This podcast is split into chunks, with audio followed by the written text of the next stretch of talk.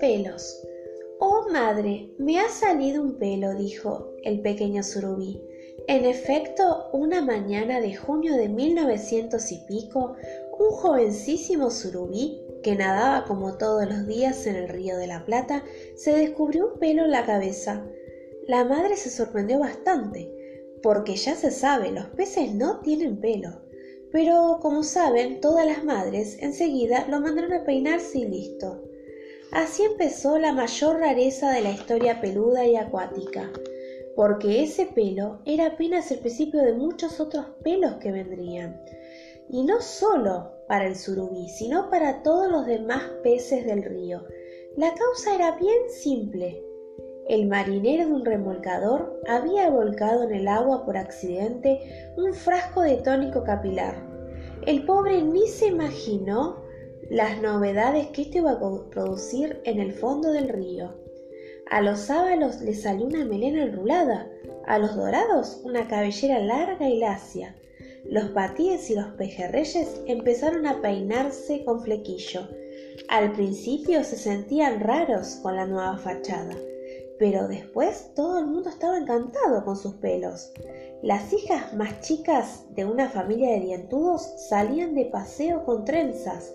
Las palometas y las viejas se hicieron la permanente. Nadie hablaba de otra cosa. ¡Qué bien! Te queda el brushing. Ernestina, le dijo una boga a su amiga. Yo hoy tengo el pelo horrible con tanta humedad. Y también Papá, quedé ciego. No, nene, es el pelo que no te deja ver.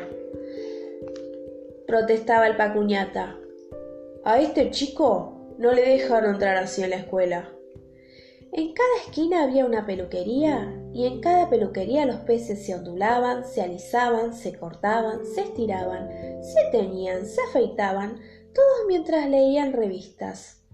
Entre los juncos crecieron grandes fábricas de peines, peinetas, gorras de baño y fijadores, pinchas, hebillas y secadores de pelo. Pero nada dura tanto tiempo en esta vida. Y un día todo terminó, como había empezado. Una señora que volvía del delta en una lancha colectivo dejó caer en el agua un frasco de crema para depilarse. Destapado, el frasco. Y ahí fue cuando los hermosos pelos empezaron a desprenderse de las cabezas. Primero vinieron las calvicies y poco a poco avanzó la peladez.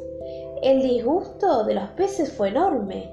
Era lógico, habituados ya a sus melenas, se veían feos sin ella. Y no había peluca que parara semejante desastre. Muchos para disimular se raparon la cabeza y se hicieron punkis o cantantes de rock pesado. El único que conservó restos de la era pelosa fue el bagre, que aún hoy tiene bigotes. Así, los peces volvieron a ser como siempre habían sido, calvos como huevos. Pero todavía hoy siguen a entender qué les pasó y por qué los pelos son cosas que aparecen y desaparecen tan locamente. Por eso, para evitar problemas, es mejor no tirar cosas raras en el río.